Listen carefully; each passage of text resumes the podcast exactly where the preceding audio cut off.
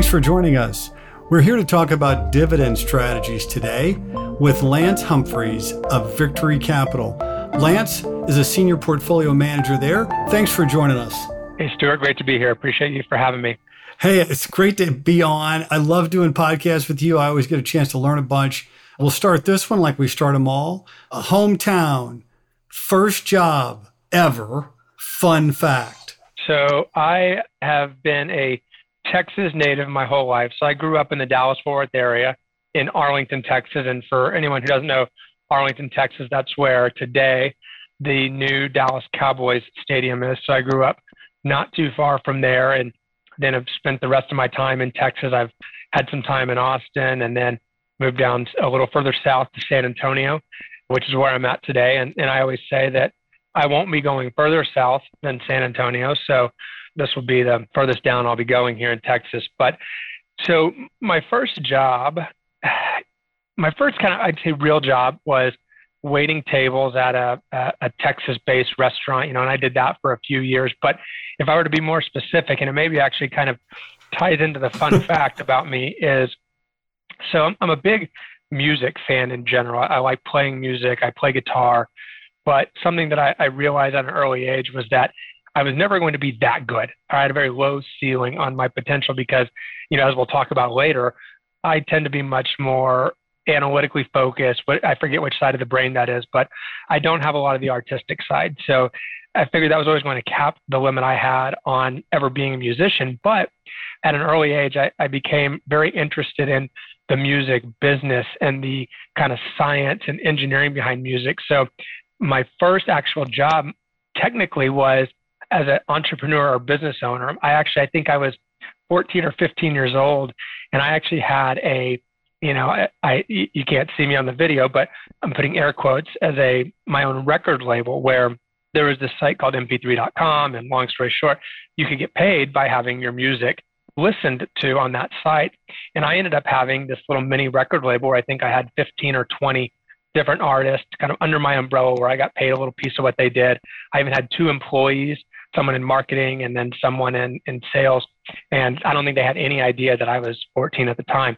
But, uh, you know, so I had that little company going for a little while. But I think that was probably my first way to earn revenue.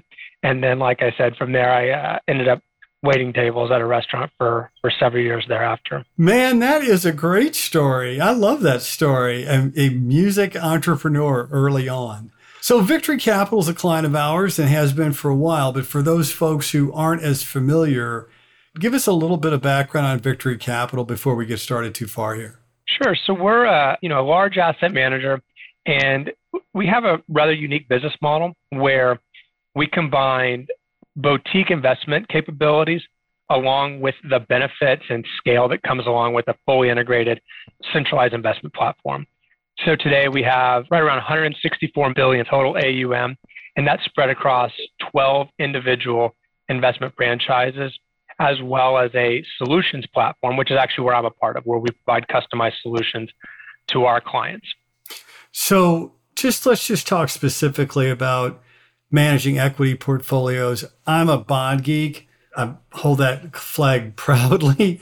I've never run equity money professionally, but dividends are a big part of any of an equity position or an equity holding and that's really where you focus.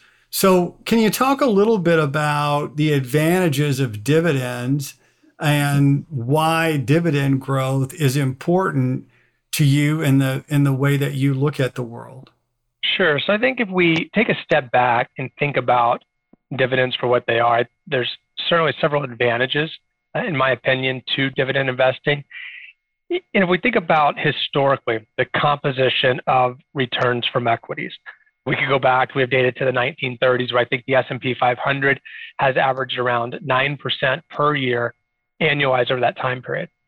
Of that nine percent, four percent has come from the dividend income received, as well as reinvesting that dividend. So we could say about 40% of the total return from the S&P 500 has come from dividends. So that automatically makes them a very important part of an overall investment strategy, a very important driver and determinant of the long-term total returns of an equity investment.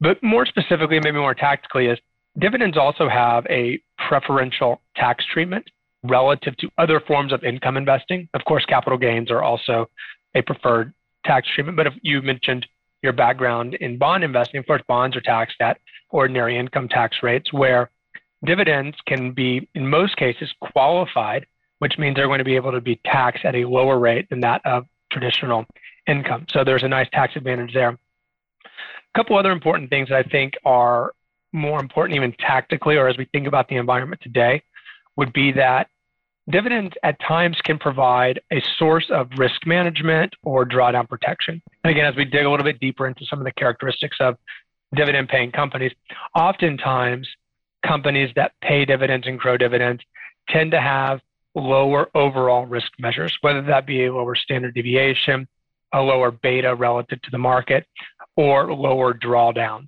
compared to the overall market. So we think that dividends can be an important source of managing risk with an overall equity portfolio. And then lastly, today we're in an environment where, of course, interest rates have risen pretty substantially this year. Many are calling for further rate increases moving forward. Of course, the Fed is looking like they're going to continue to raise rates into the near future. And then we're in the highest inflationary environment that we've been in really since the 1970s and 1980s. And so when we look historically, dividend investing can provide a nice hedge against an overall inflationary environment. So because we're receiving income from these companies, oftentimes the dividend and dividend yields of indexes or dividend strategies tend to move with inflation. So for instance, if we just simply look at the dividend yield on the S&P 500, in that period I mentioned before, the 1970s, 1980s, dividend yields were quite a bit higher than what they were over the last 10 years when interest rates were low. So we see a, somewhat of a correlation between dividend yields and the level of inflation, or the level of interest rates. So if we were to continue to see those trends move forward, then I think dividend yields and dividend income can increase alongside inflation. And then lastly, if we look at the last four or five cycles of increasing interest rates from the Fed, in each of those five periods, dividend strategies have outperformed the overall equity markets in the following 12 to 24 months. So we just find that in general, not only are there positive attributes of dividend investments in a rising interest rate environment, but also in a total return perspective, they've historically done a little bit better than that of the overall market in periods where the Fed has been raising interest rates. The second part of that question was you talked about dividend growth, and it's something that we think is very important when we think about dividend investing. And if I were to just draw a parallel, if I were to think about when you're applying for, you're looking for a job, right? There's a lot of factors that you're going to consider when determining whether or not you want to accept a new job. And obviously, the, the first one is going to be the salary. What is the level of income that I'm going to get from this job or from this new career? And higher is obviously going to be better. But something that we all either directly think about or we're indirectly thinking about when making that choice is not only what is my salary today, but what are the chances or what is the likelihood or the paths of having that income increase over time? Is it a company that's growing? Is it a company that's promoting? Is it a company that has a lot of different avenues or opportunities to move up and have that income increase over time? And when we think about dividend investing, it's really no different. We want to be able to identify and find securities that are paying attractive levels of income today, but if not equally important, maybe even more important, do we have the ability for that dividend income to increase over time? And so we think that the combination of a high dividend yield in an investment, along with the prospect or the opportunity for that income to increase over time, we think those two things are a very important element in identifying a, an attractive company in the dividend space. And it's it's interesting, as you know well. I mean, our listener base, our audience, is insurance companies, right? And they are in need of investment income they don't get credit, the same credit for capital gains as they do for invested income. And so this, you know, dividend strategies have always been sort of mainstream in the insurance asset management community. and for a lot of the reasons that you pointed out. But I just kind of taken a step just to focus on one on one thing. You mentioned, and, and I've often told my students, if you're going to take a job with a place, in order for you to do well, that place needs to grow, right? If they're never going to hire another person, the only chance you ever getting promoted is if someone ahead of you, uh, more senior than you, retires or whatever else. So the fact that the thing is growing, your opportunity set is growing matters. So the, I guess the question comes back to what's the best way to identify stocks that are likely to increase their dividend over time? Well, I think you hit on a couple of the key elements in your example, which is a company needs to be able to grow to be able to grow their dividend. And I think a few of the elements are going to be relatively intuitive, which is first and foremost, a company must be profitable. You know, you cannot continue to pay out a dividend with money that you don't have. And so looking at profitability is one of the uh, most important things that we look at when determining whether or not a company can grow the dividend. And again, we could go in, into more detail, but a high level, profitability is very important. We have a lot of different ways and measures that we look at that taking a step back, I would actually say the most important indicator of a company's ability to grow a dividend is the track record or the past performance, if you will, of their dividend growth. So the single most predictor of a company's ability to pay a dividend and grow their dividend is if they have a successful track record of doing so. You know, there's many companies in the universe today. You think about names like Coca-Cola or Pepsi or ADP or others that have been growing their dividends uh, consecutively for, in many cases, 40, 50 plus years. So a company that has shown the ability and the wherewithal to do that year after year is the number one predictor mathematically of the ability to increase dividends over time. But number two, again, is then the profitability of the company. So we need to see that a company has uh, not only high levels of profitability and growing levels of profitability, but we also think that the stability of that profitability, that stability of income is very important. So ideally, it's really looking at a few of those variables together. Does a company have a track record of increasing dividends historically? Is the company making money, creating profits for shareholders? And then are they doing so in a way that is stable and consistent? Now, a few other things that we look for as risks to a company being able to pay their dividend, we call it our sustainability screening or dividend sustainability screening. So, what is the likelihood that a, a, company can sustain the current trajectory of their dividend payments? And I mentioned a few of those focused on profitability, stability, but there's a few other red flags that we will highlight when identifying companies. And again, a lot of these make intuitive sense, but of course, the payout ratio is one that's very important. So, if a company is paying out a very high percentage of their income in the form of dividends, what we find historically is that can put that level of dividend at risk relative to other companies. Another factor that we look at is the yield itself. What we find is if we take, let's say, the, the top 500 companies within the United States and, and rank the top 500 dividend yielding companies, you're typically going to find some companies that have dividend yields of 10, 20, maybe even 30%. And oftentimes when you see a dividend yield that, that is that high or that extreme relative to the overall peer group, that tends to be a red flag. Usually that company is facing some sort of financial distress, which is why their stock price might be very low relative to their dividend, or it could be a number of other things. But we tend to have or put a red flag on a company that has a very high level of a dividend yield. Also, things like high levels of debt. For instance, when we look at the history of companies that have either had to suspend or cut or temporarily put a decline in their dividend, oftentimes we find those are companies that have high levels of debt, and that debt service has prevented them from being able to grow those dividends into the future. So, again, if I were to kind of summarize that, it's really the past history of a company's dividend payments, their profitability, the level of payout, and then again, the current level of yield are all things that we look at in being able to determine the likelihood that a company is going to be able to grow the dividend in the future.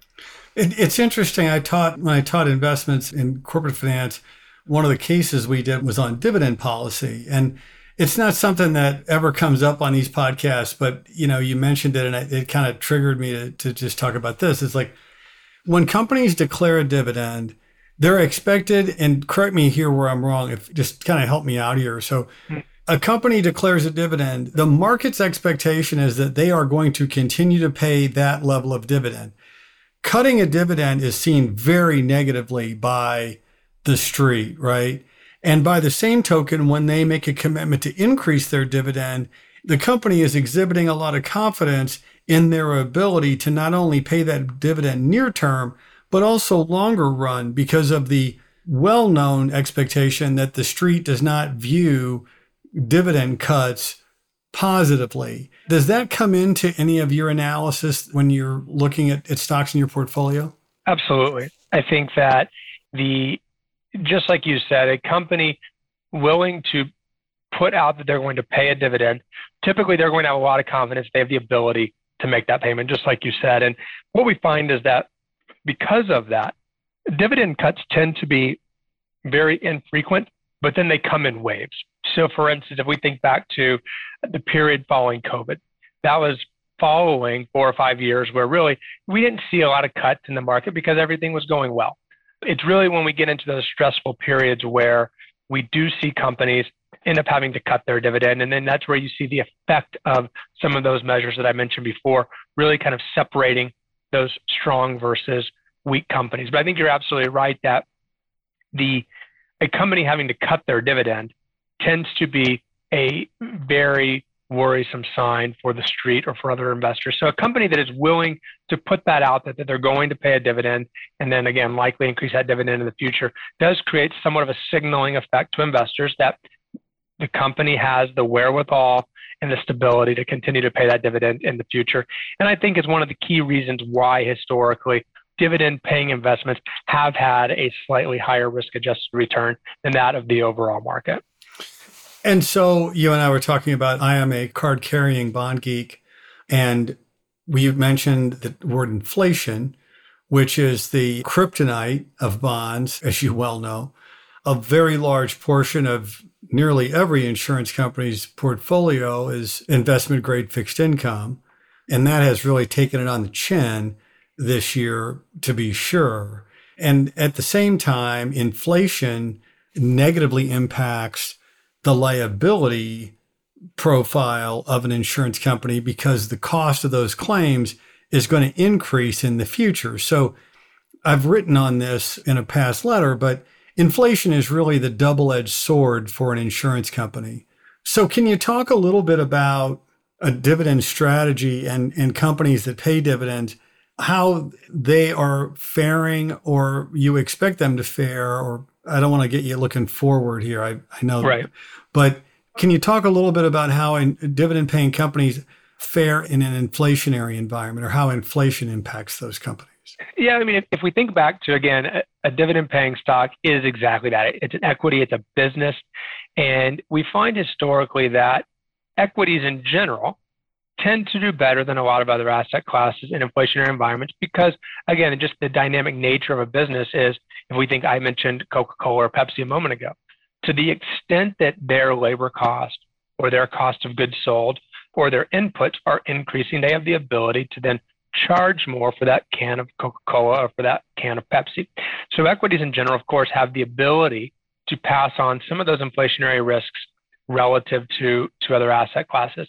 Now, that being said, equities in general are going to be a much more volatile asset class than fixed income. So, there's certainly pros and cons to both where the income from dividend paying investments, as I mentioned, tends to be relatively correlated with the overall level of interest rates or inflation. So, my general thought, and again, what we observe historically, is that if interest rates were to continue to rise, that obviously has a temporarily negative impact on fixed income. But oftentimes, again, on the equity side, a lot of that is, be, is able to be passed through to the consumer. The stock price can be relatively stable through those periods. And we find that the level of income generally increases over time with the level of interest rate. So the if we're thinking about simply the income portion of dividend paying stocks, it tends to correlate more so and be more positively correlated, I guess in a positive way, to inflation than, than that of of fixed income. And so obviously dividend strategies, nothing new, been run for many years and very much a, a center of the fairway approach. Right. Can you talk a little bit about some differences in the way that you're managing dividend strategy versus maybe some of your peers, or what are some of the key differentiators for you? The first differentiator I would say, and we've talked a lot about it up to this point, about the focus not only on the high dividend yield of a company, but also the ability to grow dividends over time. So, for instance, in many of the strategies that we run, if we were to look at, let's say, the sector composition of the portfolio, I would say what I would call generation one dividend strategies. You'll tend to find a lot of companies that are focused in areas of the market like consumer staples, utilities, financials, energy, companies that tend to have a high dividend yield. But if we look at the dividend growth rate of those companies, for instance, today, the dividend growth rate of, of the consumer staples sector within the broad market is only around 4 to 5% dividend growth, even though the dividend yield is north of 4%. Compare that to different sectors such as technology or consumer discretionary, where maybe the yield is only in the 2 to 3, 4% range, which is going to be lower than the overall average. But those dividends are growing on average between 10 to 15% per year. So I think all that being said is one of the differentiators in our strategy is you'll find much more broad sector representation. We're going to find dividend payers, dividend growers in more non-traditional sectors like technology, healthcare, and consumer discretionary because of that focus on not only the high dividend yield, but dividend growth. The other component that we haven't talked a lot about that we do specifically in many of the strategies that we run is we have a very high emphasis on quality. And I've talked about profitability a little bit up to this point, but focusing on the highest quality companies within that group of securities. So if we just take a step back, and again, being quantitative, as I mentioned earlier, I'm very, you know, I study a lot of the, the quantitative statistics of these types of investments.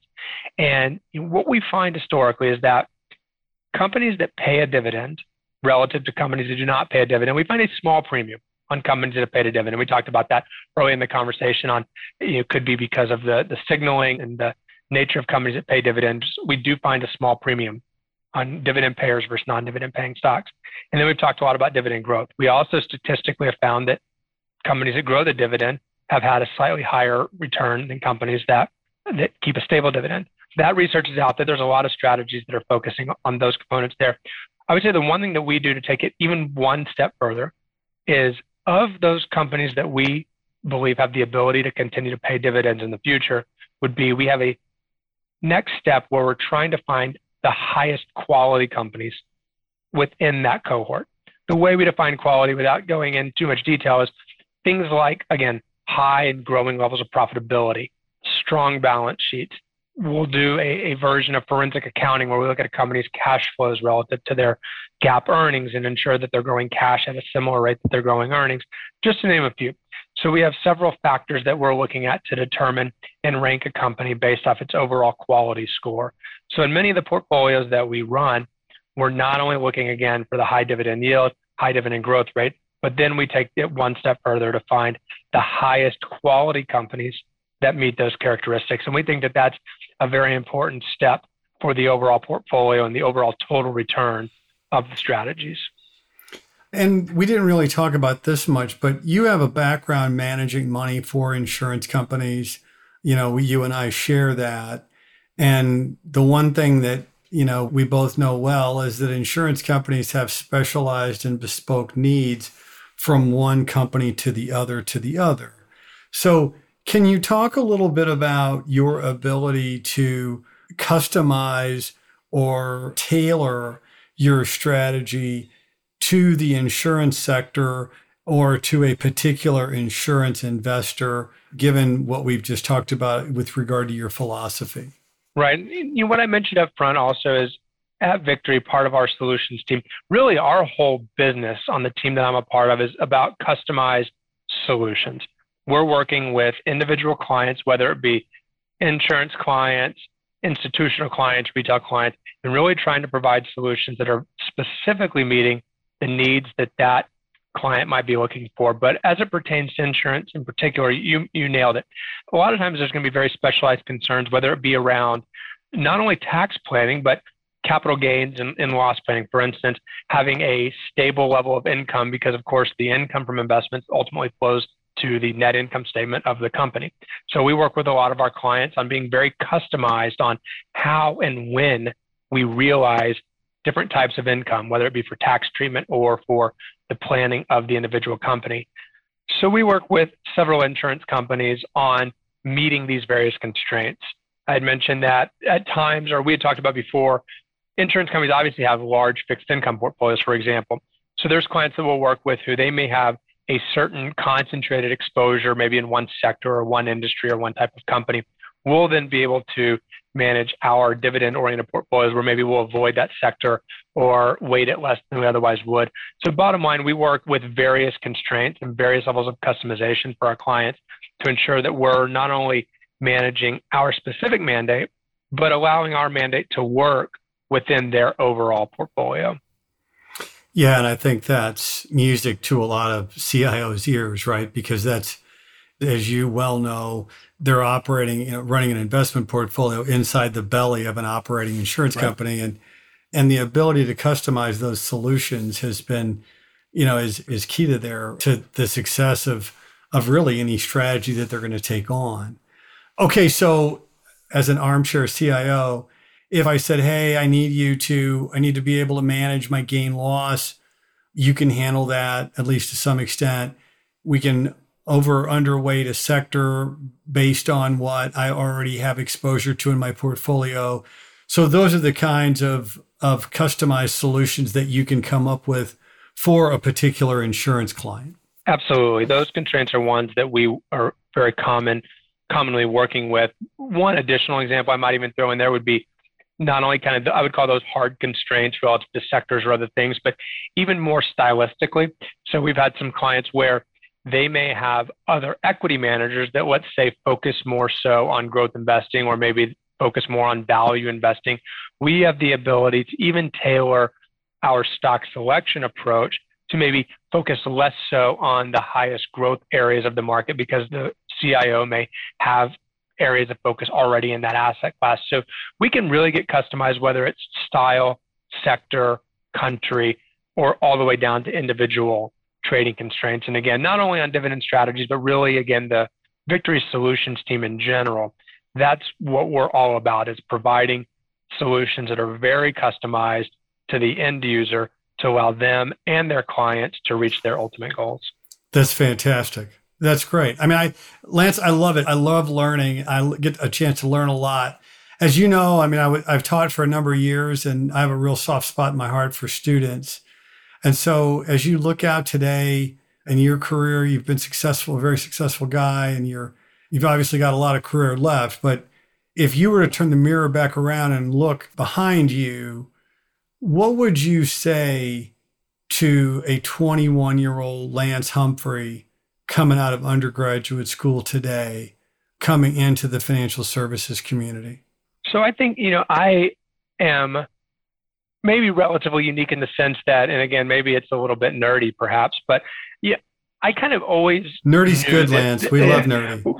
You know, so well, I, I, definitely, I definitely fit it. Um, you know, but but I always, even as a very little kid, I remember we talked about earlier, kind of being analytically oriented, but even I like I said, grew up in Arlington, Fort Worth area, and, and I remember my first stock that I bought was Justin Boots, which is a Fort Worth-based company. And you know, I was a little kid, and I loved reading the paper, and back when they actually had stock quotes in the paper. And so, bottom line, I kind of always knew that I wanted to be in the investment business. I just always had a, a passion for that. But if I were to go back to my 21-year-old self, I think one of the most important things that that I've learned throughout my career is that you know it, it's really about those other skill sets that allow you to be more well rounded. I think that honestly, any person coming out of college or at some point in their career should have some sort of whether a, a specific job or responsibility that is involved in in sales or education. I think being able to communicate ideas is incredibly important. So again, I, I say that because as I grew up and when I went to school, it was very much about kind of the theory and the math and programming around a lot of the investment concepts. But what I've come to learn more over the last 10 to 15 years would be the ability to communicate those concepts effectively might be more important or just as important as the concepts themselves. You've talked about your time teaching, so you know this as well that the ability to get those concepts out and allow other people to understand them is really important. So I think that you know if I were to go back in time, it would really be about trying to learn and practice and hone in on communication oriented skills to augment or to complement some of the more analytical, statistical based knowledge. Man, that's great advice. That's, you know, you, you're a self proclaimed nerd, but that sounds like a guy that's a pretty darn good communicator right there. so, um, well, it's been great having you on. I really appreciate you taking the time. Thanks very much for being here. Yes, sir. I really enjoyed it. It was great talking to you today. Thank you. Lance Humphrey, Senior Portfolio Manager for the Dividend Strategies at Victory Capital.